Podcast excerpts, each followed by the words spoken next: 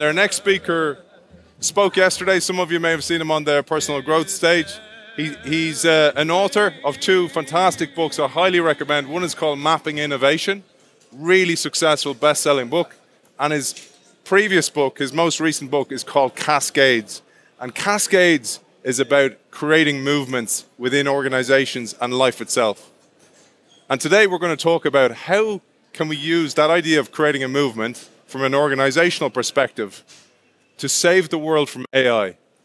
Welcome to the stage, Greg Satell. Good to have you, man. I'm all right. Yeah. So I just want to let you know as well, this episode is being recorded live for the innovation show that I host, and Greg will be on that show. So you can you can listen back on that as well, including any questions that you have later on. Greg, let's start with the idea of a vision of tomorrow. So Greg has a, an operating system for change. He is he's probably one of the most passionate people I've ever met about change and he's deeply studied how change happens and how movements happen. And we're going to map that now to this concept of saving the world from AI. Over to you, buddy. Well, before we get to the movement, I want to give people a little bit of background. So, in 2004, I was running a major news organization during the Orange Revolution. And that's what first got me interested in movements. And to experience the Orange Revolution, it seemed like it was spontaneous. I only learned later through the work of my friend Srdjan Popovic, who uh, runs a fantastic organization called the Center for Applied Nonviolent Action and Strategies, that it was actually very planned. And there is a framework and a way of building movements that was first, the initial work was done decades ago by Gene Sharp. But it's, at this point, um, we know how to build these things.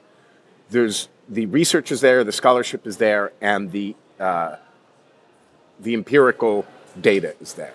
We know what works and know what doesn't. So if we decide to build a movement to save the world from AI, the first thing we need to do is set out a grievance and a vision. So, grievance is what, what, what's actually the problem, right? Why does the world actually need to be saved from AI? And then we can't just stay mired in grievance, we actually have to have a vision for what we want it to look like. So, Phaedra this morning gave us a great vision that we need AI that is auditable, explainable, and transparent. Right? But before we get that, if people say, if, if we have that solution, people are still going to say, hold on, what is exactly the problem? Coca Cola doesn't, isn't transparent about its formula. Why should this product be any different? So uh, like Phaedra also talked about this morning, we need to show that there's actual harm being done, that there's biases, that we, um, we have serious problems of provenance, of security. If I'm talking to my friend Aiden on the phone, do I really know it's Aiden? So that would be the first step. What's the grievance? What's the problem to be solved? And then what's the vision or what's the end state supposed to look like? And that's how we start. Clear so far? Yeah, absolutely. And I, I want, if anybody's working in organizational change, this is the formula for organizational change because we try to start to boil the ocean and change everything at once. But Greg's formula actually shows that does not work that way. So let's move on to the, the next in the So the next sequence. step, once you have the grievance and the vision, you want to identify something called a keystone change.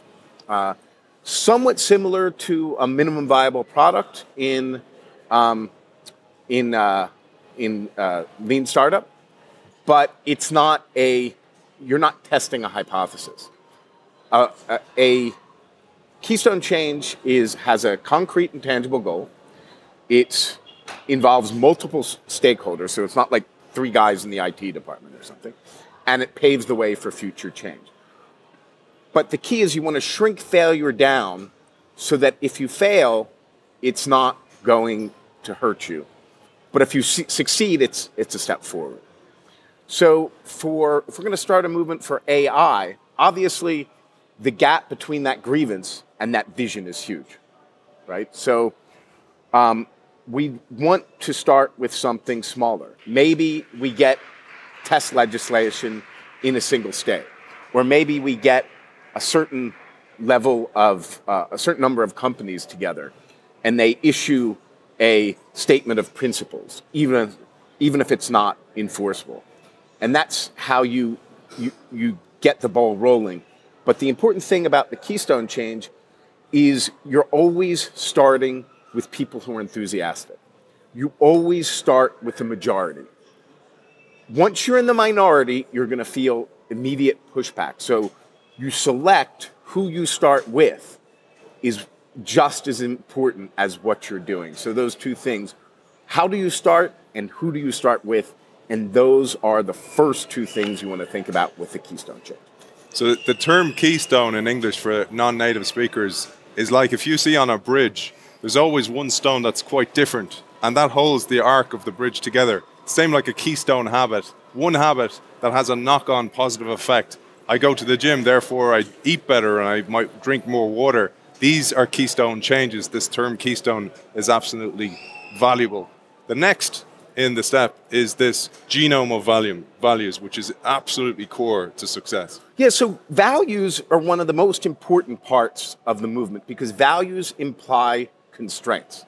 So if you go back to Gandhi, right, or Martin Luther King, nonviolence was a constraint. It, and when you show you're going to constrain yourselves in a certain way, that gives you credibility.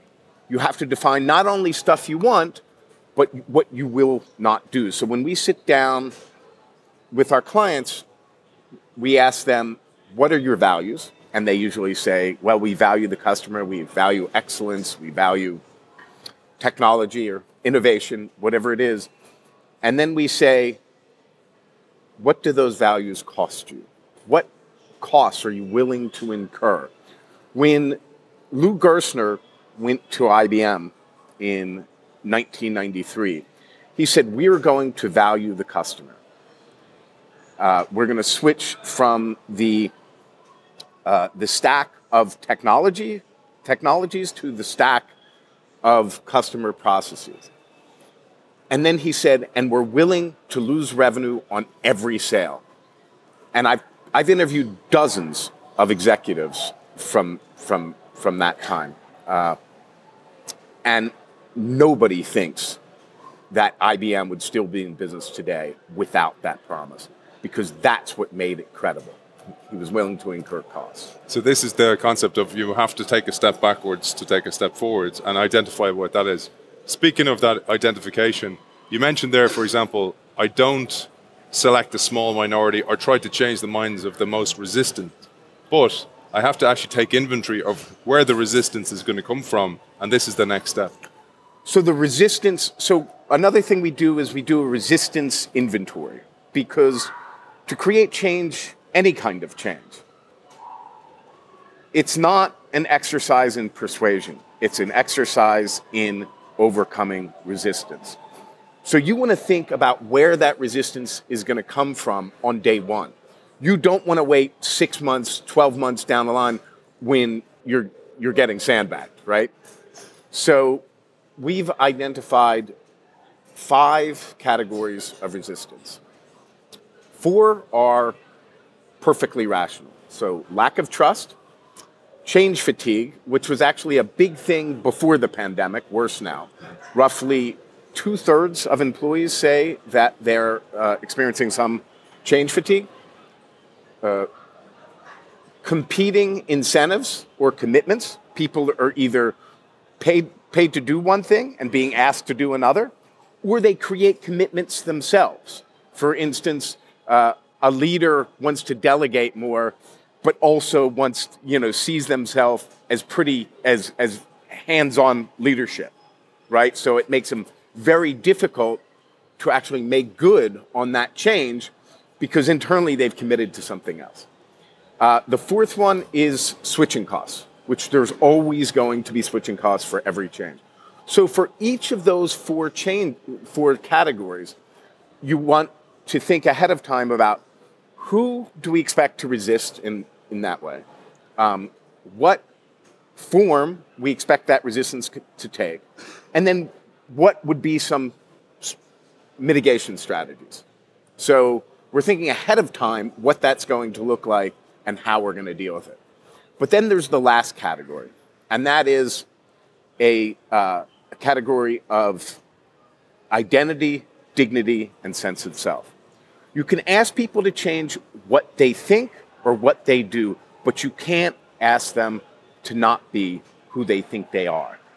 So even something simple like agile development. If someone's been a project manager for 25 years and they take a lot of pride in the job and they think they do a good job, and you tell them, no, you have to do it differently, that's not just asking them to do something differently, that's asking them to see themselves in a different way. Um, and it's that irrational uh, resistance that we're eventually going to have to deal with. So, first of all, you want to avoid those people until you gain traction.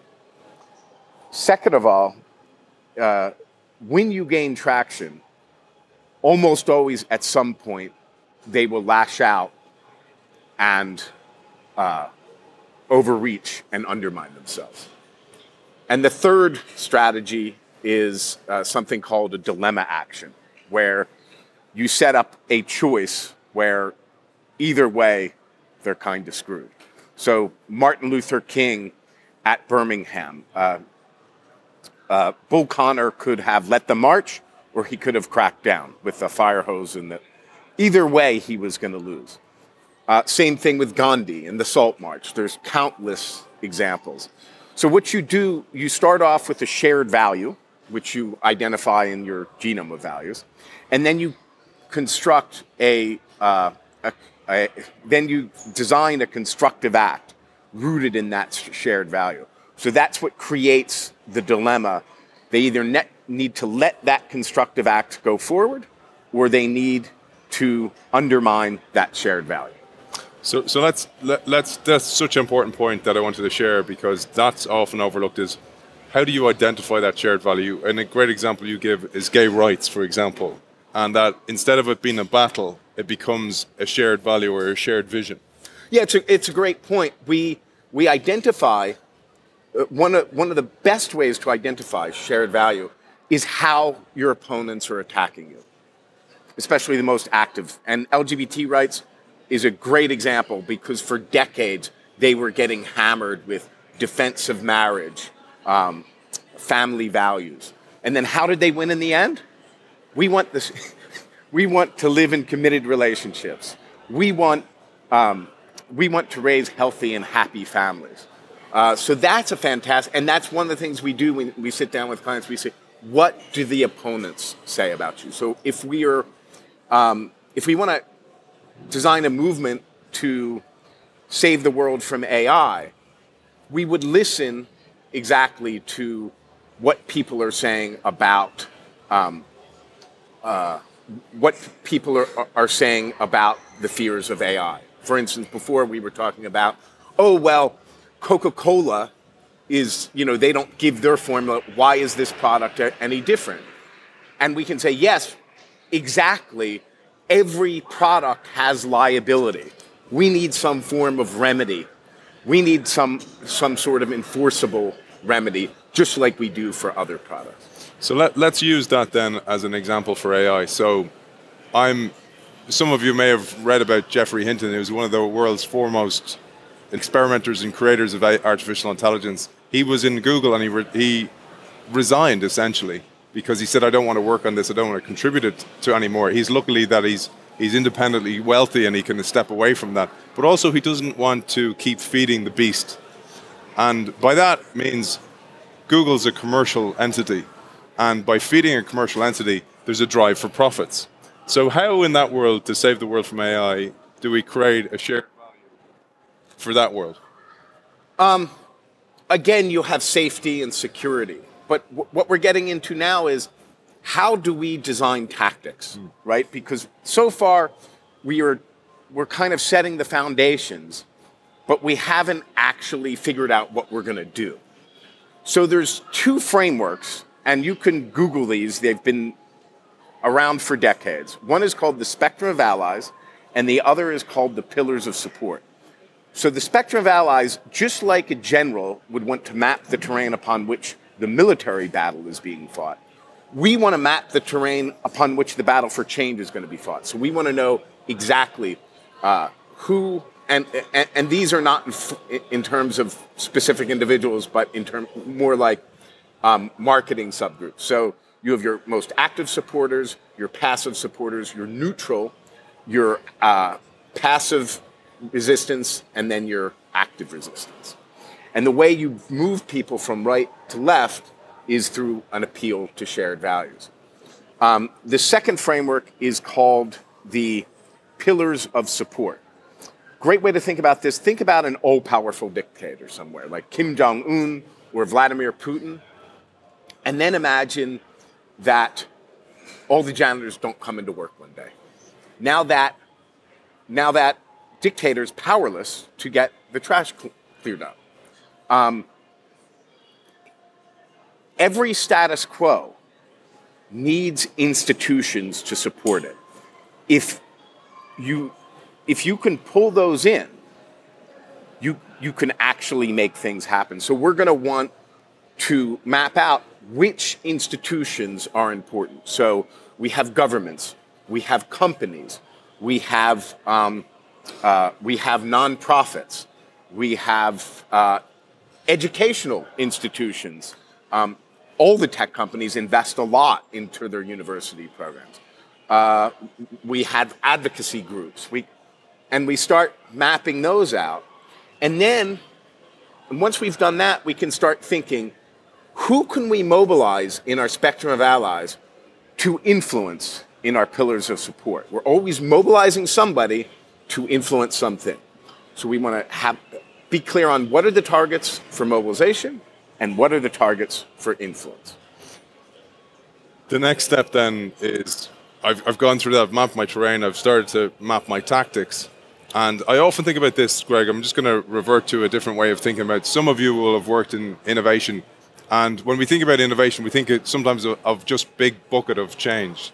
But innovation involves ideation as an initial stage, coming up with some type of idea. If you're in a, an existing organization, a legacy organization, then incubating that idea, incubation, and then scaling it. So something that you've proven has some type of success, now it's time to support that and bring it on to the next level. That's not often talked about, and you talk about this when you're driving change and change operating systems, is you have to think about how do we survive success? If we succeed, how do we survive that success? Wait, before we get to that, I want to talk a little bit about scaling, right? Mm. Because we've got our keystone change, we've had some tactics. But one of the things that makes a movement so powerful, uh, and, and one of the ways it's different from the, a typical top down initiative, is that movements are about empowerment. So you can scale through a lot of ways. Typical marketing, PR type of things work websites, social media. Uh, but there's one thing in particular with movements that's very, very helpful. And you can use this actually in all aspects of your life. We call it a co optable resource. So instead of trying to get people to do things that we want, um, we give them tools that they can co opt for their, their own reasons to drive our movement forward. My favorite example of this is TEDx.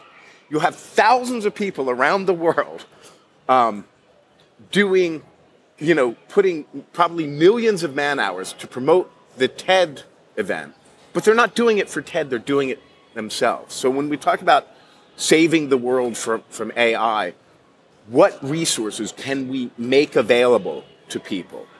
Uh, that they can go and spread the movement uh, for us. I'd, I'd love you to share before we move on to the next step. There's great examples you give in Cascades. Atlassian, you give you have P&G the team in P&G who drove change from a small pocket of the organization? Because I think a lot of people Yeah. will be able to relate to this one. That's a great. It's one of my favorite stories. Um, it actually wasn't in Cascades. It was as a result of Cascades. So what happened is a guy named John Gadsby. Uh, he's he was in his mid 30s. I think he's 38 now. So it was pro- he was probably about 35. Middle of the middle management, and he he had achieved something. He still can't tell me the problem he fixed, but apparently it, it, it had been a problem for for a while, and and it, it made a big impact. And he- he won an award from the CTO, and he told the CTO, you know, I could do this around the whole. So she said, okay, I'll give you give you a shot. He had like no budget, no. He he he had a couple of senior executives as adult supervision minding him. and just as this happened, Cascades came out. And within, and he, he used it as, as the model. And within, I think it was uh, six months, he had 1,800 people in this movement for process improvement. I talked to him uh, a few weeks ago. It's now up to 60,000 even in a company the size of Procter & Gamble, 60,000 is a lot of people. And this is a great segue into your final point, and then I think we can go to questions of surviving victory. Um, and I, I mentioned this uh, yesterday, but I, I, it's such a good example. I just want to ask has anybody had this situation where you're in a meeting and something is proposed, and over the course of an hour, things are moving slowly towards a consensus. And then at the end of the hour, you're going to next steps, and all of a sudden, somebody who hadn't said anything the entire time throws a complete hissy fit and completely discredits himself. Anybody's ever seen that, just clap your hands. So think about why that happens. For whatever reason, there, this proposal threatened an attachment, something that they were attached to, some part of their identity. Their, their objection to it was so visceral, they couldn't even articulate it. That's how angry it made them.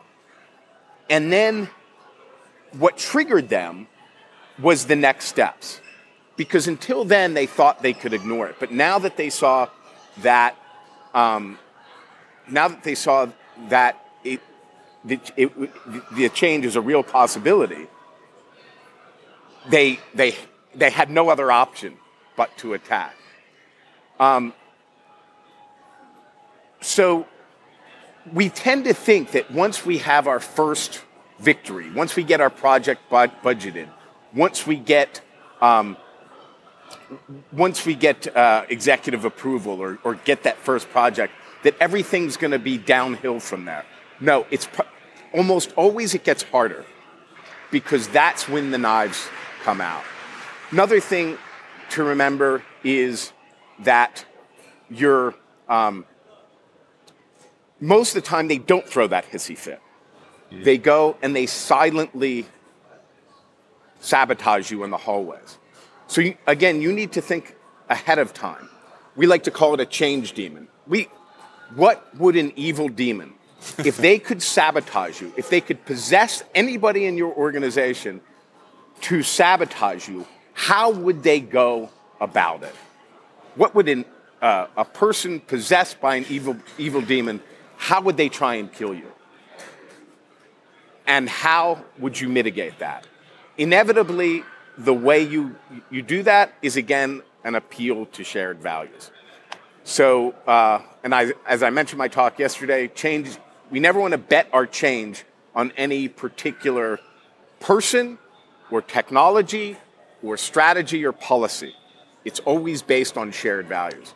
So when people ask us, um, how, do, how do we save the world from AI? We're not talking about a particular policy. We're not talking about a particular strategy. It's about things we all value security, safety, prosperity. And that's how you build a movement. Save the world from AI. Beautiful. And a great way to think about it, I often think about this when I read your work. It's like there's that side and there's this side, and it's bringing them together and looking at the intersection of the Venn diagram because that's where the sweet spot is. And then you put all your tactics into place around that. I'd love to come to you guys because there was a lot of questions for Greg yesterday. So my colleague Nasrini will hand around a microphone. If, if we have a question right up the top here, Nasrini. Thank you. Test, test, test. Can you hear me? Yes. Hi, awesome. So much fun, both of you. Oh, Thank it's you so Phaedra. much. I- It's can-. I can't even It's see you, yeah. I'm over here. This was really, really fun. I, I really enjoyed this conversation. I hope to see you both on more stages because I think this is a really important conversation. Um, I have you ever watched or read Rules for Rulers? No, I- no, I haven't Greg, seen that. Oh, this you've got to read this. This is going to be perfect for you, I think, because um, they talk uh, very similarly using metaphors that, that you discussed on stage, and they even have like a comic strip. It's it's awesome. Uh, but I, I just wanted to say I, I really enjoyed the conversation. When I have interactions with people where I, I feel like I'm going up against their self identity, as you described, in this domain, to me, it feels very much like suddenly I'm having a religious argument. You, you start to sort of feel this this strange tension, and um, in addition to to trying to see if I can elicit shared values, it's why I, I started to push into things like humor as a way to just get people to lower their defenses. Uh, that's that's something else that that I used as well. I was curious. Have you seen?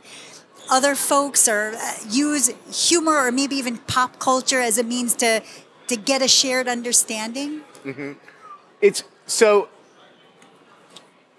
My friend who I learned all of this from, Srdja Popovic, he actually has a name for it. He calls it laughtivism. And when they were building the movement to overthrow Milosevic, they did it with street pranks. You have to be careful about humor that you're not violating a shared value. You're not being seen as disrespectful. You're not um, you're not violating some covenant.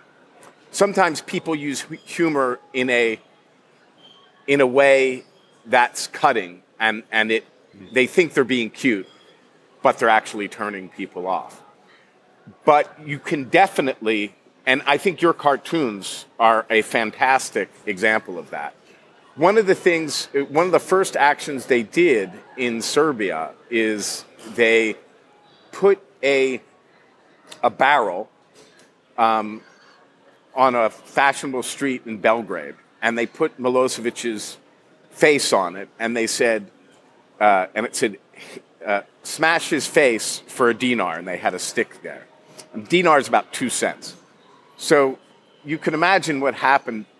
People started walking around and smiling, and finally somebody puts a dinar in and hits it, and then a line starts to form. And eventually the police come. But they didn't know what to do because they couldn't arrest people for smashing a barrel. That would be ridiculous. They couldn't arrest the, the protesters who did this because they were down the street of, at a cafe watching all this, laughing their heads off. So they had to um, uh, th- they had to arrest the barrel. Now, remember, this is the country that gave us the Yugo. So they're trying to have these overweight cops trying to wrestle this big barrel into this small Yugo police car. And of course, the protesters, it was a group called Otpor, they had uh, notified the media, so they took pictures of it. And of course, the regime looked ridiculous. And a dictator can afford a lot of things, but ri- looking ridiculous isn't one of them. So that kind of humor, not directed at somebody, but directed at a situation, rooted in shared values, can be incredibly, uh, incredibly uh, useful and helpful. Thanks. It's a great Thank question. you. Well done. And I just want to say for people who have missed Phaedra this morning, her, we re- referenced Phaedra. She also has a brand new book out, AI for the Rest of Us. It's about transparency in AI and equality in AI. It's really, really important. And I also say that for the audience of the Innovation Show. Phaedra, I'm going to be hitting you up in the future to come onto the show. Phaedra is also a beautiful name. It's a Greek name and it means bright or light. And she's shining a light on a very important topic as well. Any other questions out there? Hello, yeah, here. Oh. Can you hear me? I can't Yes. see you though. Yes, I oh, there, Yeah, yes. Hello, hello. Um, hi, my name is Ligia. Thank you for, for the talk. I was I, I want to go back to the to the main topic and the title, and I would be curious to know like, yeah, we are talking about how to save world from AI, but I'm curious to know your opinion about why do we need to save? Uh, um, what, what do you think? Do you really think that we need to save uh, the world for AI? Um, what are the main risks that you see nowadays? Because we are seeing so much, and we also relate innovation always to change, and we need to have a, a, a bit of take, risk taking, but at the same time, yeah. Um, uh, caring and understanding it better. So um, I'm just curious to know a little bit more why and, and why do you think? Do you really think that we need to save uh, the world from AI? Yeah, just to be clear, I'm not an expert on AI, but I think there's a long precedent, um, certainly with nuclear energy, where the scientists themselves sounded the call, and the world did need to be saved from nuclear weapons, and we saved it. Uh, another excellent precedent, I think, was I think it was in 1973 when recombinant DNA was um, was first discovered. Uh, the discoverer of that, Paul Berg, he set up a conference at Asilomar to lay down the rules. So, uh, in, in effect, to uh, save the world from recombinant DNA. I would argue that we have not had that effort in AI. And we are talking about a very, very powerful technology that we really don't understand. Um, when experts, you know, some of the pioneers of the technology, like Geoffrey Hinton or Yann LeCun, many others, say that there's a reason to be worried, I think there's a reason to be worried. One, one of the, you know, you mentioned innovation, so you obviously work or understand the field. And one of the ways we think about regulation and innovation is it's an enemy of innovation. And one of the wisest things, like him or love him or hate him, Elon Musk said, is that AI is one of those rare exceptions where we need to get ahead of it with regulation and actually be able to almost stop things. But there's so many elements, and, and I, I didn't want to focus on the solutions today, but actually Greg's offering a platform that can work for this. So there's so many different solutions, and if we actually pick a solution, we'll create another side, and we want to try and create a common ground or common language to understand this as well. So great question. you. Thank you. Anybody else? Any any questions out there?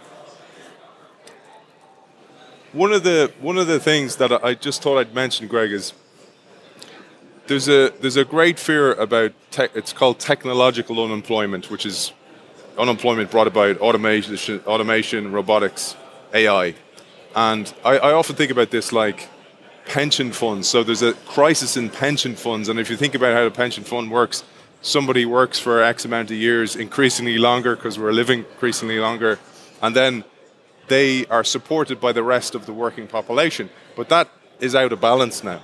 And I think about that as that balance where there's increasingly more people who are not working, they need to be supported, and then there's enough, not enough people to support them.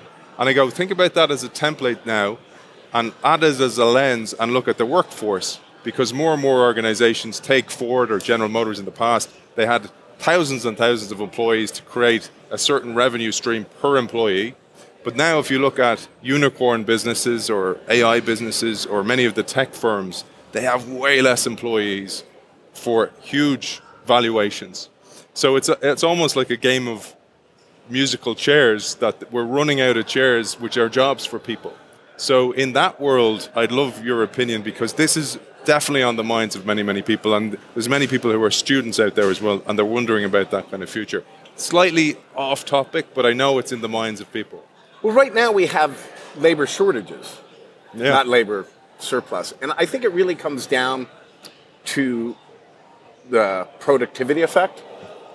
And it's one of the problems with digital technology. It hasn't created the same productivity effects as earlier technologies. So there, if you think earlier technologies like a car, so you had Henry Ford, who grew up on a on a farm. He was because of automation, which was uh, mechanized tractors and so forth.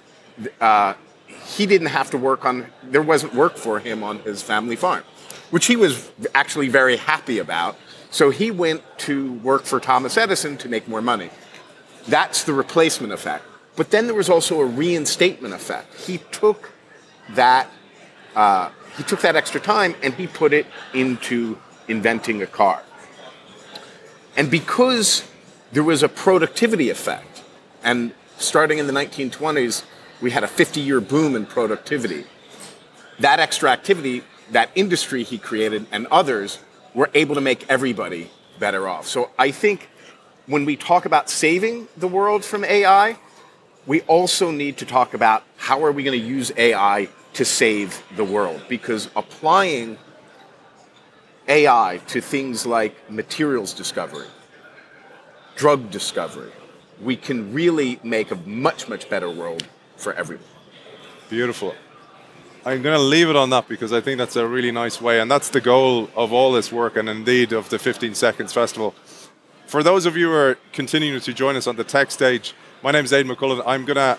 I don't. I don't have a, a mic to do a mic drop, but I'm going to do a mic swap because my, Greg's going to take over for me because I have a flight back to Dublin in Ireland, and uh, it's been a pleasure joining you. But I want to mostly thank our guest today, author of two great books. I highly, highly recommend them. A lot of innovation practitioners say Mapping Innovation is the best book on innovation. It looks at all different frameworks and it has Greg's style infused throughout it. And also his other book, this book that is based on what a lot of the things we talked about today is called Cascades. And Greg, also, for those people with us today and those people on the Innovation Show, you've made some resources available on your website. Where can people find that? So um, you can find me at digitaltonto.com and also at gregsatell.com. And you can find any of us on LinkedIn. It's been a pleasure, and I'm going to hand over to your new MC from now on, Greg Satell. Thank you, guys.